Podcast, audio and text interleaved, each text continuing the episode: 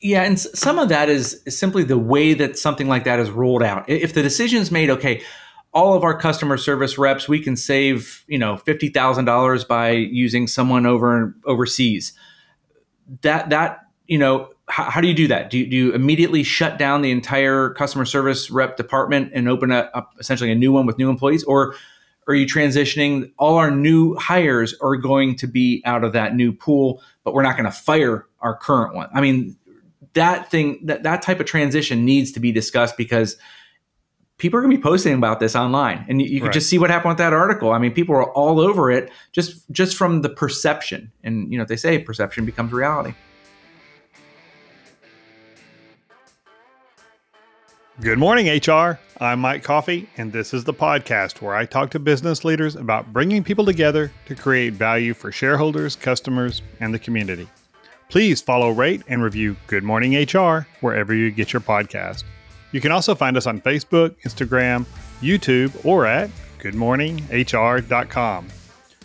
It's the last Thursday of April, which means we'll take a look at some of the more notable HR related news items this month.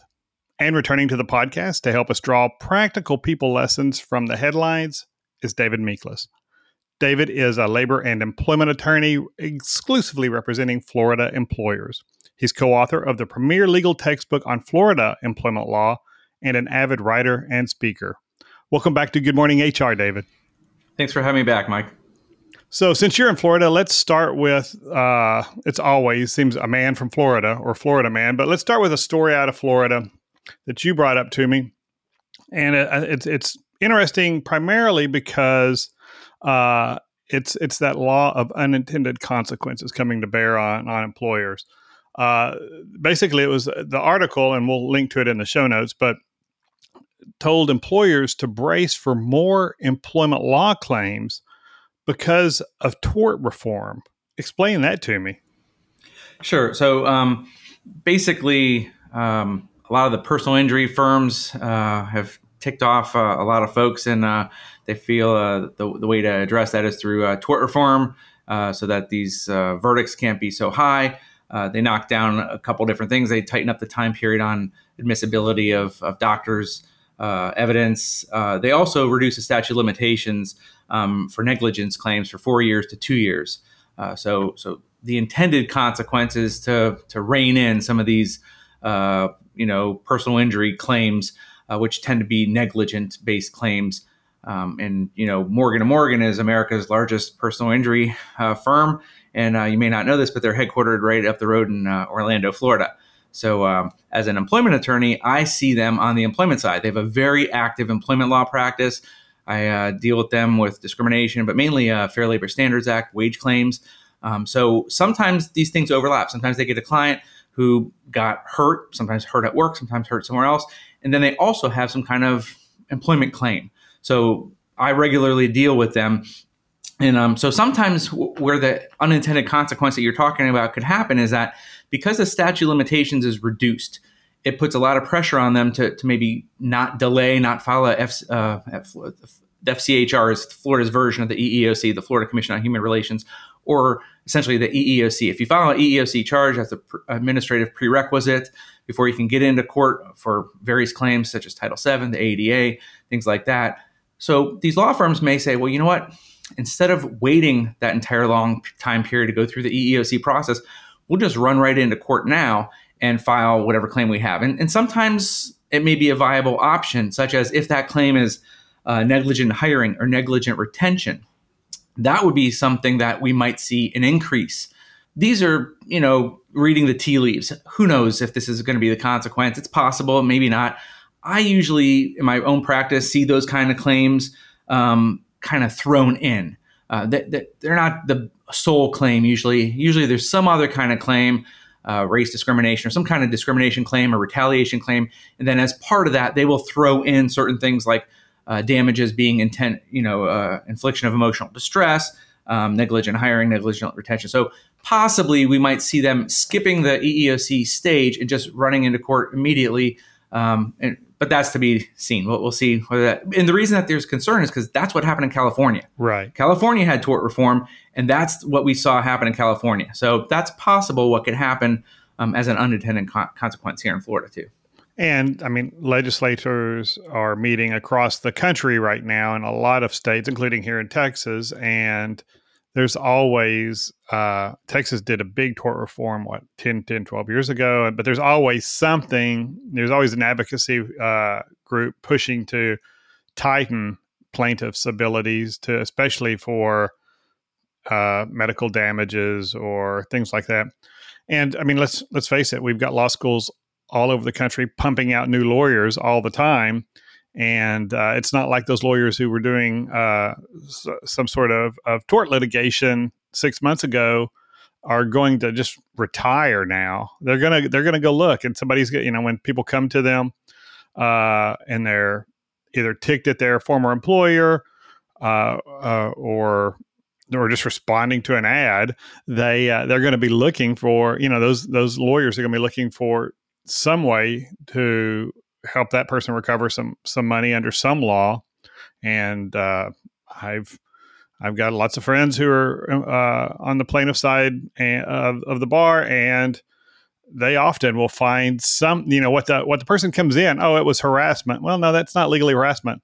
But let's look at how you were paid for that overtime you mentioned, and those kind of things. And so the so the lesson for employers though is probably what what it always has been take care of business on the front end so that it's harder to get sued. So uh, you know and i'm a big believer that that that starts with who you hire and and taking the time to make sure that you're you're putting and this could be so easily misconstrued as we'll talk about in the next story but uh, making sure you're hiring you know people who are good fits for the for the job who have the skills and the competence who are who are proven performers so that you're not going to have to overly manage them later.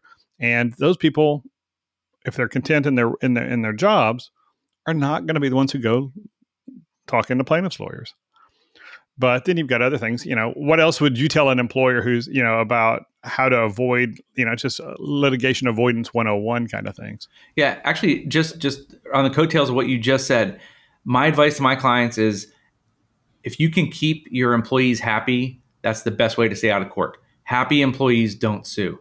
Um, now, there's always you know the, the aberration. There's always the an employee day, who's happy to sue. But yeah, but um, you know, if you can keep your staff happy, they they have no re- even if they're you know uh, someone tries to poach them to go to a competitor or whatever if they're happy with you sometimes they won't even go even for a little bump in pay. Now a lot of people will still go for a bump in pay but but keeping your employees happy really is the best investment you can make. And that's how you, you have union avoidance as well. Right. if your if your employees are happy they're not looking to leave you. They're not looking to bring in some kind of outside entity whether it's a union or the department of labor or the eeoc to fix or give them a voice and I think that's a big that's a big thing too is the idea that companies that have whether you want to call it open books or uh, you know have a lot of transparency in how they make decisions the state of the company you know what our financial challenges are where we are in meeting our organizational goals. When employees see that and and have access to that information and they know how the company is performing they're going to understand why well maybe we didn't get an extra week of pto this year even though i'd like to have it or whatever you know whatever they they see other people getting they just understand the environment that they're in better. And i think especially in small to medium sized businesses sometimes we hold the, our cards too close to our chest uh, and and it doesn't inspire the kind of trust or commitment from from employees.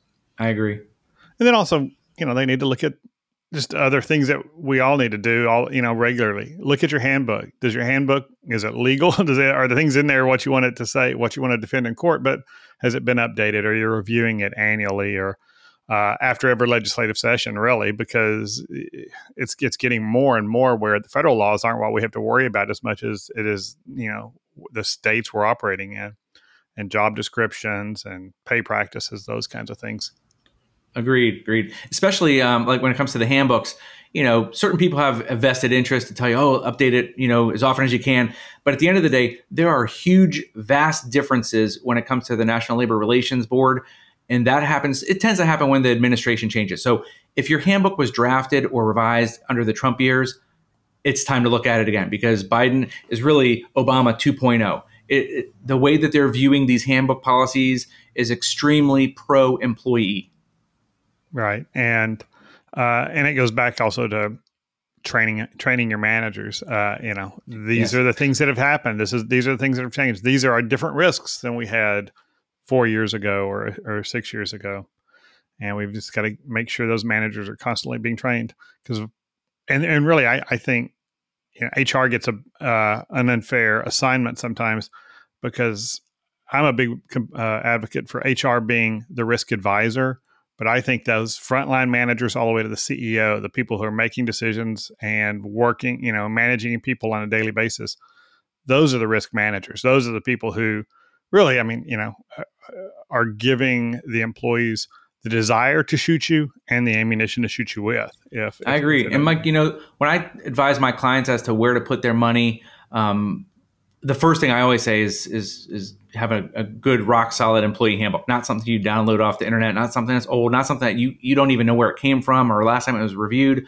Um, and then once you've done that, then the next piece of advice I always say is um, invest in training your managers because it's usually not the HR department that's screwing stuff up. It's usually the managers, and they they do it because they're ignorant. They don't know any better. And if you you know they don't go to the HR seminars, so if if we can train those managers that at least at the very least to be able to identify dangerous issues to steer back over to HR when they need to. That's perfect advice. And on the idea of being straight with your employees about the company's financial situation, we come to Andi Owen, the CEO of Miller MillerKnoll. She's been under fire for a couple weeks now for what's on social media been called her rant uh, to employees on a company wide Zoom call about uh, the company's financial performance and um, and the potential that or some employees' concerns that they they may not get bonuses this year because bonuses are tied to financial performance. So let's just listen real quick to this little video clip of of her rant questions came through about how can we stay motivated if we're not going to get a bonus? What can we do? What can we do? Some of them were nice and some of them were not so nice. So i'm going to address this head on. The most important thing we can do right now is focus on the things that we can control. None of us could have predicted covid. None of us could have predicted supply chain. None of us could have predicted bank failures. But what we can do is stay in front of our customers, provide the best customer service we can, get our orders out our door, treat each other well, be kind, be respectful, focus on the future because it will be bright. It's not good to be in a situation we're in today, but we're not going to be here forever. It is going to get better. So lead, lead by example, treat people well, talk to them, be kind, and get after it. Don't ask about what are we going to do if we don't get a bonus? Get the damn $26 million. Spend your time and your effort thinking about the $26 million we need and not thinking about what you're going to do if we don't get a bonus. All right? Can I get some commitment for that? I would appreciate that. I had an old boss who said to me one time, You can visit Pity City, but you can't live there. So, people, leave Pity City. Let's get it done. Thank you. Have a great day. So I'll be curious, David, uh, what what's your impression of uh, of what she said to her employees uh, about their concerns about uh, perhaps not getting a a bonus this year? Yeah, um, I think context matters. This was an hour and fifteen minute uh, presentation, and the snippet really was an uh, I think a sixty second or an eighty second section of it. Um, that being said, every word matters. And um, you know, this is a company; it's a furniture company, and you know they sell high end stuff. They sell thousand dollar chairs.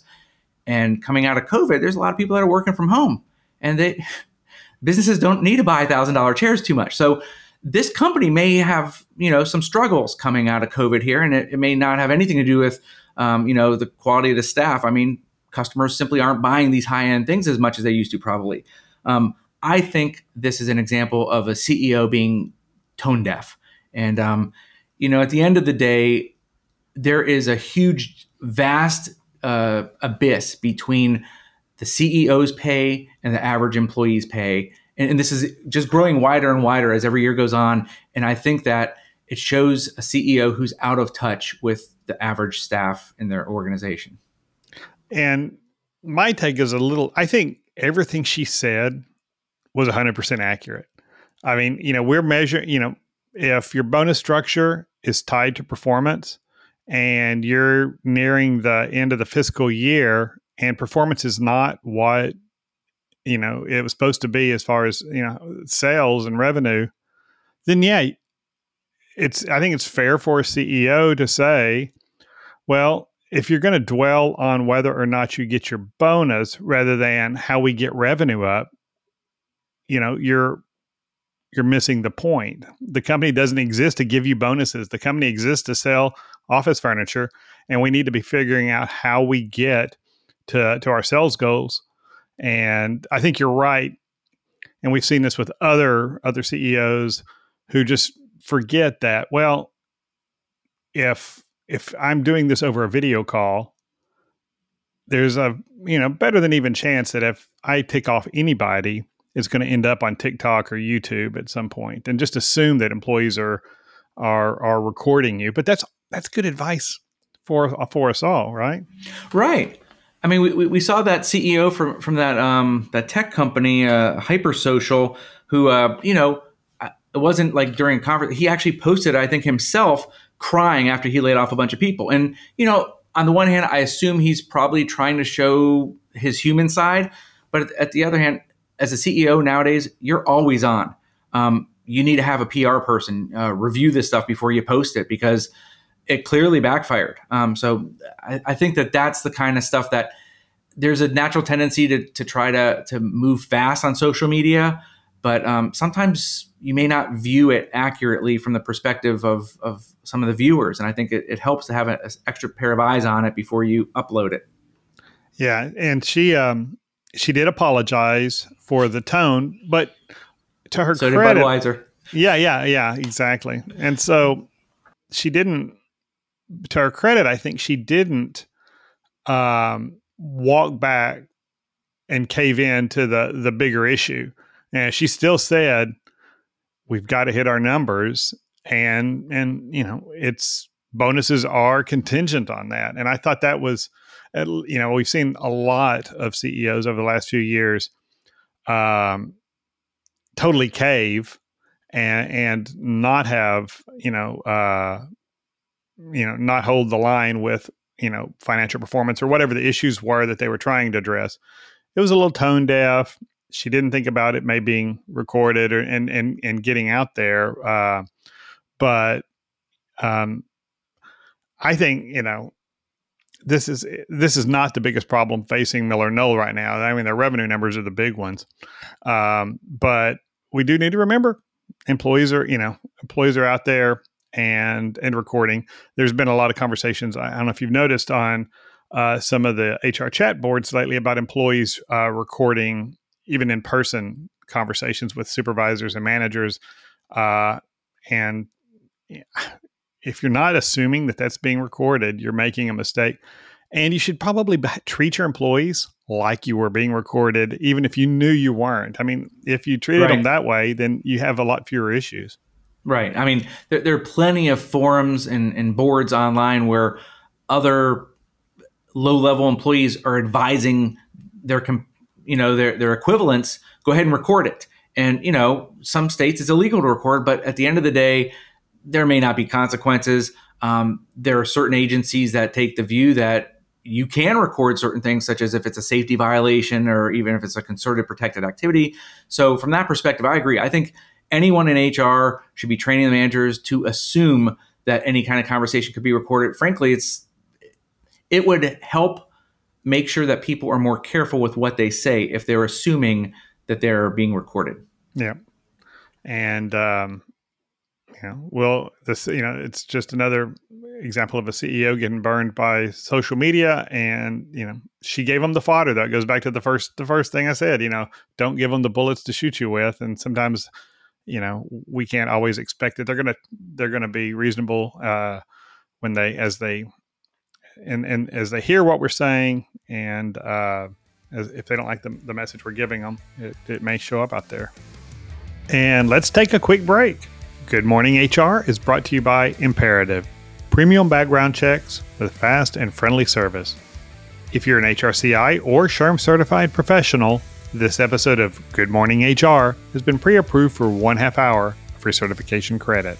To obtain the recertification information, visit goodmorninghr.com and click on Research Credits. Then select episode 93 and enter the keyword news. That's N E W S. On May 12, I will be hosting a webinar entitled Identifying Candidate Behaviors to Help Predict Success. We'll discuss how to glean key candidate behavior styles through assessments, application processes, and interview design. This free webinar is approved for one professional development credit for SHRM certified professionals and one hour of general recertification credit for HRCI certified professionals. You can register for this free webinar at imperativeinfo.com. And if you're listening to this podcast after May 12th, you can still watch the recorded webinar on our website for credit for free. And now back to my conversation with David Miklas. This was an interesting piece of news. Uh, from uh, a survey that found that 47% of US workers are still using their employer's passwords after they've left the company. Uh, over half, 56%, said they opened their previous employer's uh, accounts to access information that the, they, the employees, can use personally. Uh, and they've also uh, 40 over 40% said that they had they had logged into some system to connect with former clients or customers uh, or for help with another job. And then almost 10% said they had done it to disrupt company activities. Um, what are companies doing wrong if employees can can access these accounts? Um, yeah, two, two, two things. Um, first of all, there was a trend maybe about six, seven, eight years ago BYOD, bring your own device The company thinks, oh, great, we don't have to issue iPads or iPhones to everyone. We're saving all this money. At the end of the day, if all of the company's data is on all of these various different uh, phones and devices, when the employee leaves, there better be steps in place that can immediately retrieve that and lock that stuff down. If if it never went on the private, uh, you know, employee's property, it's always on the employer's property. I always tell my clients if you're firing someone, you need to coordinate with IT so that simultaneously, if possible, with the termination, that's when their access is turned off. Because sometimes uh, it doesn't the timing isn't right and someone you know has their access turned off before that meeting and then they kind of figure out what's going on uh, that then they sabotage things sometimes it doesn't happen quickly enough clearly if 50% of the people are doing this at least half of the people are never getting their access turned off, which that just speaks volumes. I have to think a lot of this are small companies. Maybe they don't have an IT person. Um, you know, maybe they don't realize. I, have seen it personally in, in my clients where they have someone who's maybe an office manager or an office administrator who is kind of techie. Maybe they're a millennial or maybe even Gen Z. So they're kind of tasked with setting up accounts.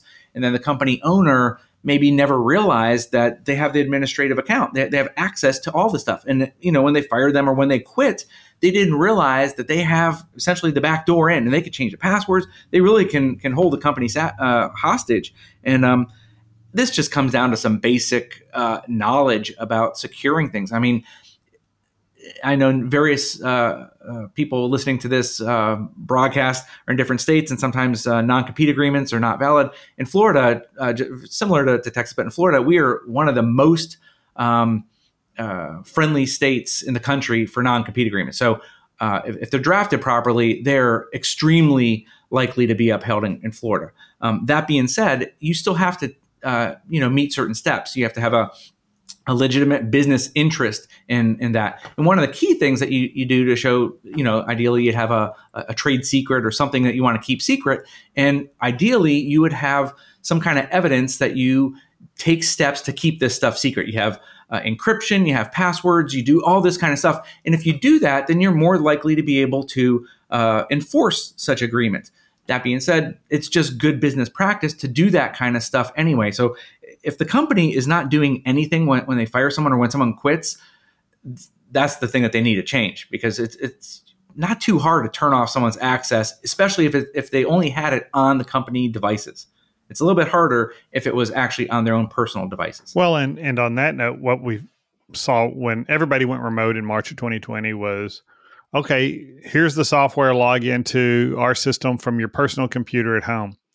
Well, folks, that was three years ago. And if you still got, you know, the your random employee using their personal computer to access com- company network resources and company accounts, probably need to rethink that because that's the same computer that their kids may be playing, you know, Call of Duty on or or or downloading God knows what off the you know off the dark web, and uh, a data breach on that computer could be the thing that takes takes control of the rest of your network, and so um, making sure you know, and that's probably you probably got a lot of of employees working from home who are you know looking for these productivity tools online to to install on their local computers. And if if you don't have strict policies around that and some way to monitor that you don't know what data is company information. Well and the same goes for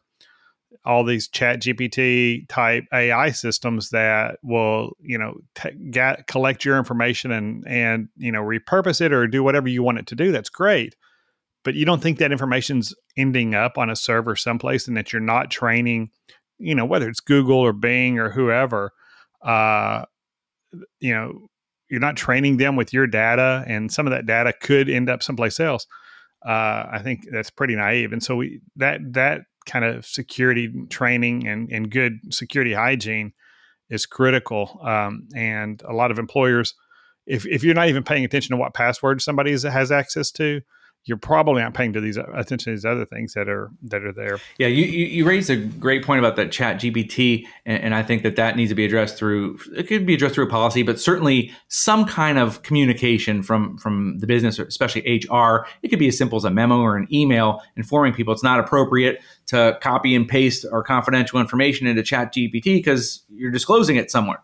And um, the one take home point from this is at the very least the company should uh, appoint some kind of password czar or password wrangler. Someone has to be in charge of this, and, and it's really important. It can't be something that you just assign to a low level flunky or a temp or, or, or someone that really doesn't care. It really probably needs to be pretty high up, uh, maybe. Uh, you know, in HR themselves, the head of HR, or, or possibly even a C-suite, someone really needs to take that seriously um, because there can be some severe consequences uh, uh, down the road.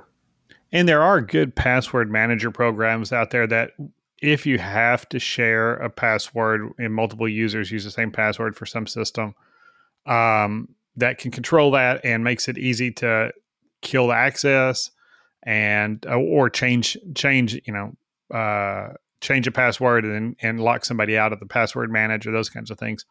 But you just need a plan, have a plan in place, and uh, and do it. And and ultimately, if you know if the gatekeeper is the person that has that that walks out mad or gets fired or whatever there needs to be a backup to that person. Somebody at the c level or you know in a lot of organizations the owner uh, has to have that that key to to you know unlock things when um, if you know if things everything's great with everybody until something goes wrong, right? And and, yeah. and so you think this is the employee that would never do that thing to me. That's going to be the one who does it to you.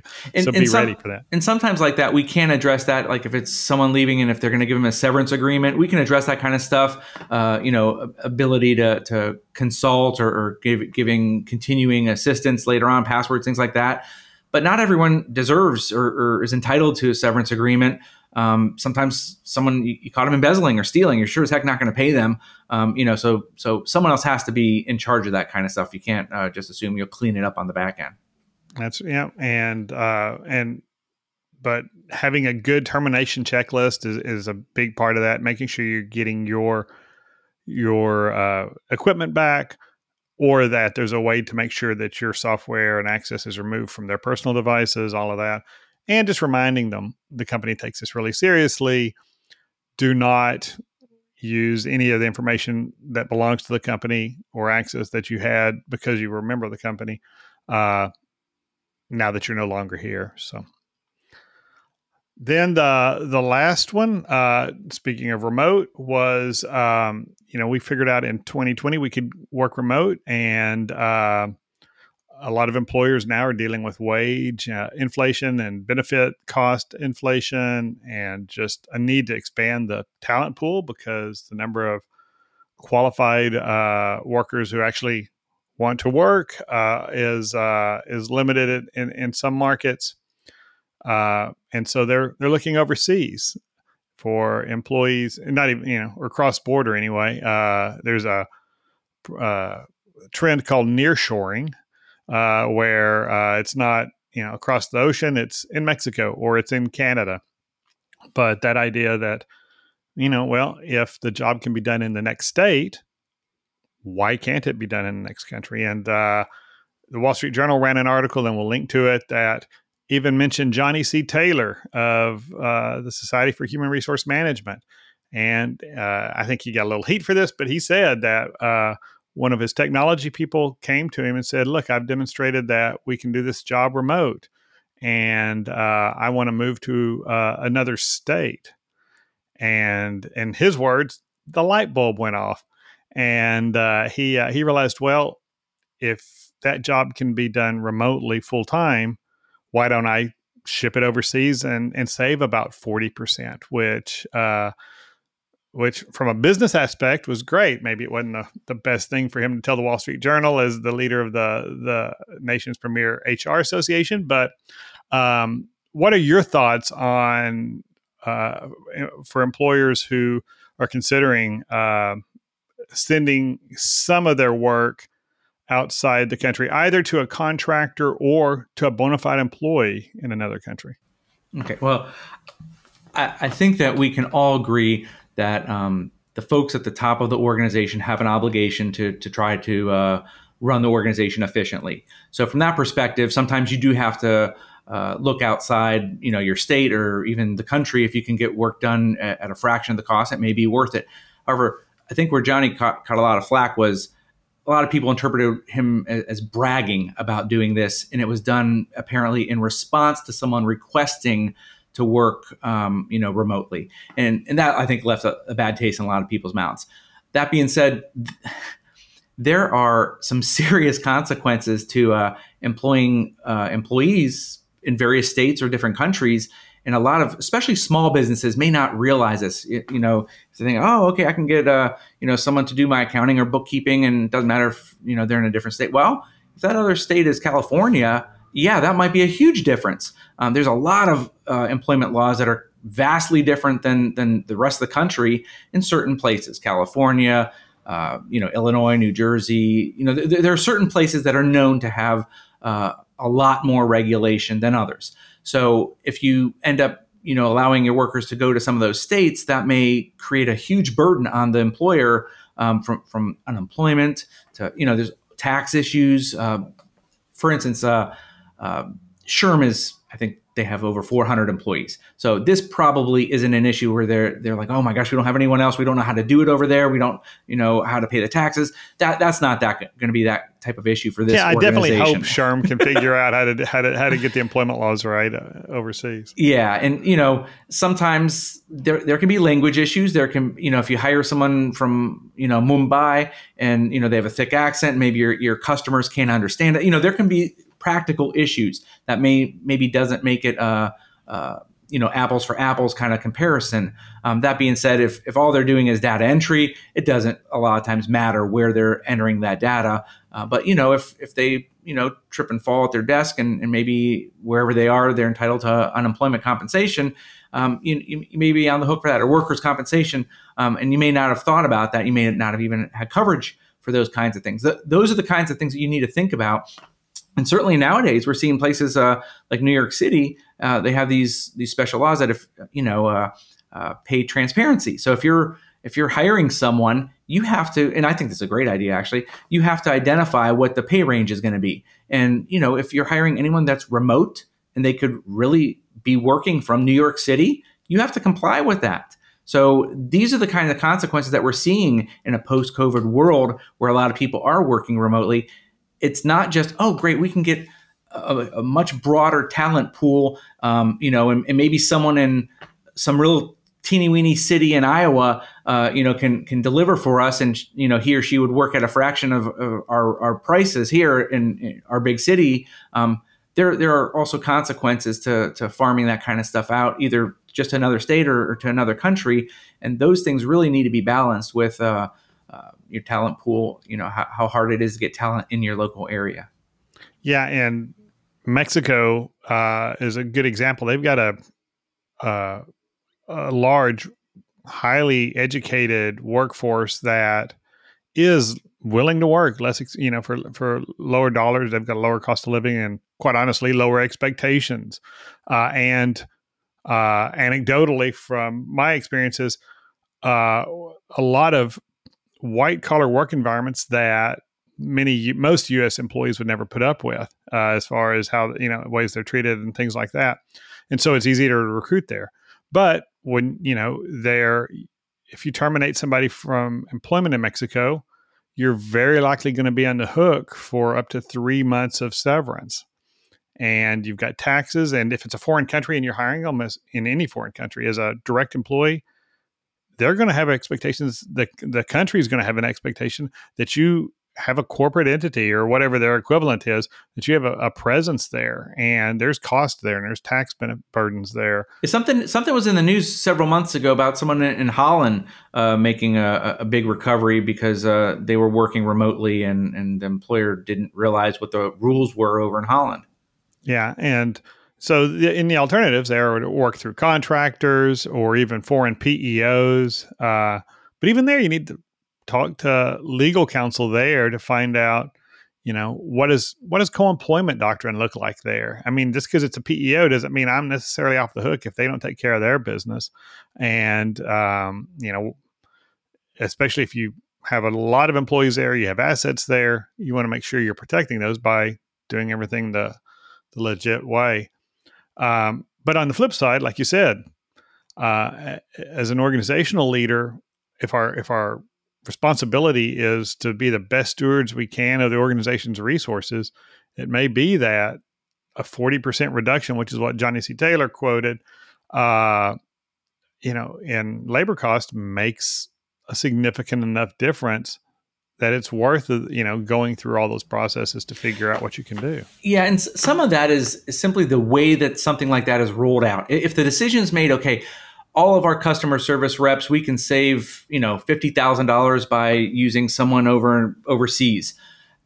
That that you know, how, how do you do that? Do you, do you, immediately shut down the entire customer service rep department and open up essentially a new one with new employees, or are you transitioning? All our new hires are going to be out of that new pool, but we're not going to fire our current one. I mean, that thing that that type of transition needs to be discussed because people are going to be posting about this online and you, you can right. just see what happened with that article i mean people are all over it just just from the perception and you know they say perception becomes reality yeah and again it goes back to the be, choose your words carefully if as an organization you're doing that don't go bragging don't say it in a way that sounds heartless you know in in the in the way that quote was rolled out from johnny c taylor it was the employee asked to work remote and when I realized that she could work remote, I thought, well, I can just fire her and hire, uh, you know, hire somebody else. Is the way it was framed,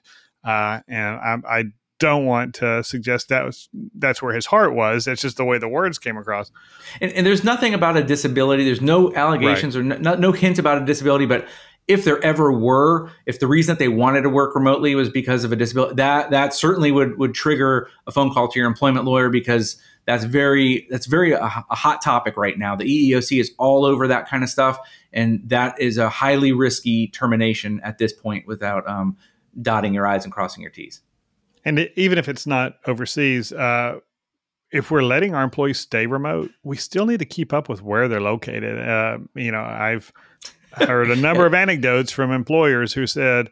I got an ugly letter from the state of Colorado saying that I owed them uh, back taxes uh, for an unemployment comp and all of this because the employee that we laid off, we didn't know they'd moved to Denver or or we didn't know they'd moved to Oklahoma, which you know from Texas. And if And Texas doesn't have a state income tax. Oklahoma does, and there's reporting requirements. and what if they're digital nomads? What happens if they bought a Winnebago and you know every month they're in a different state? I mean, yeah, there there are. Yeah. You need to track where your employees are.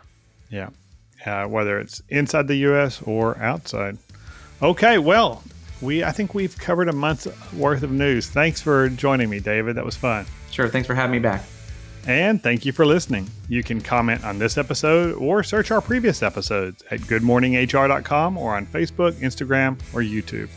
And don't forget to follow us wherever you get your podcast. Rob Upchurch is our technical producer, and you can reach him at robmakespods.com. And thank you, as always, to Imperatives Marketing Coordinator Marianne Hernandez, who keeps the trains running on time. And I'm Mike Coffey.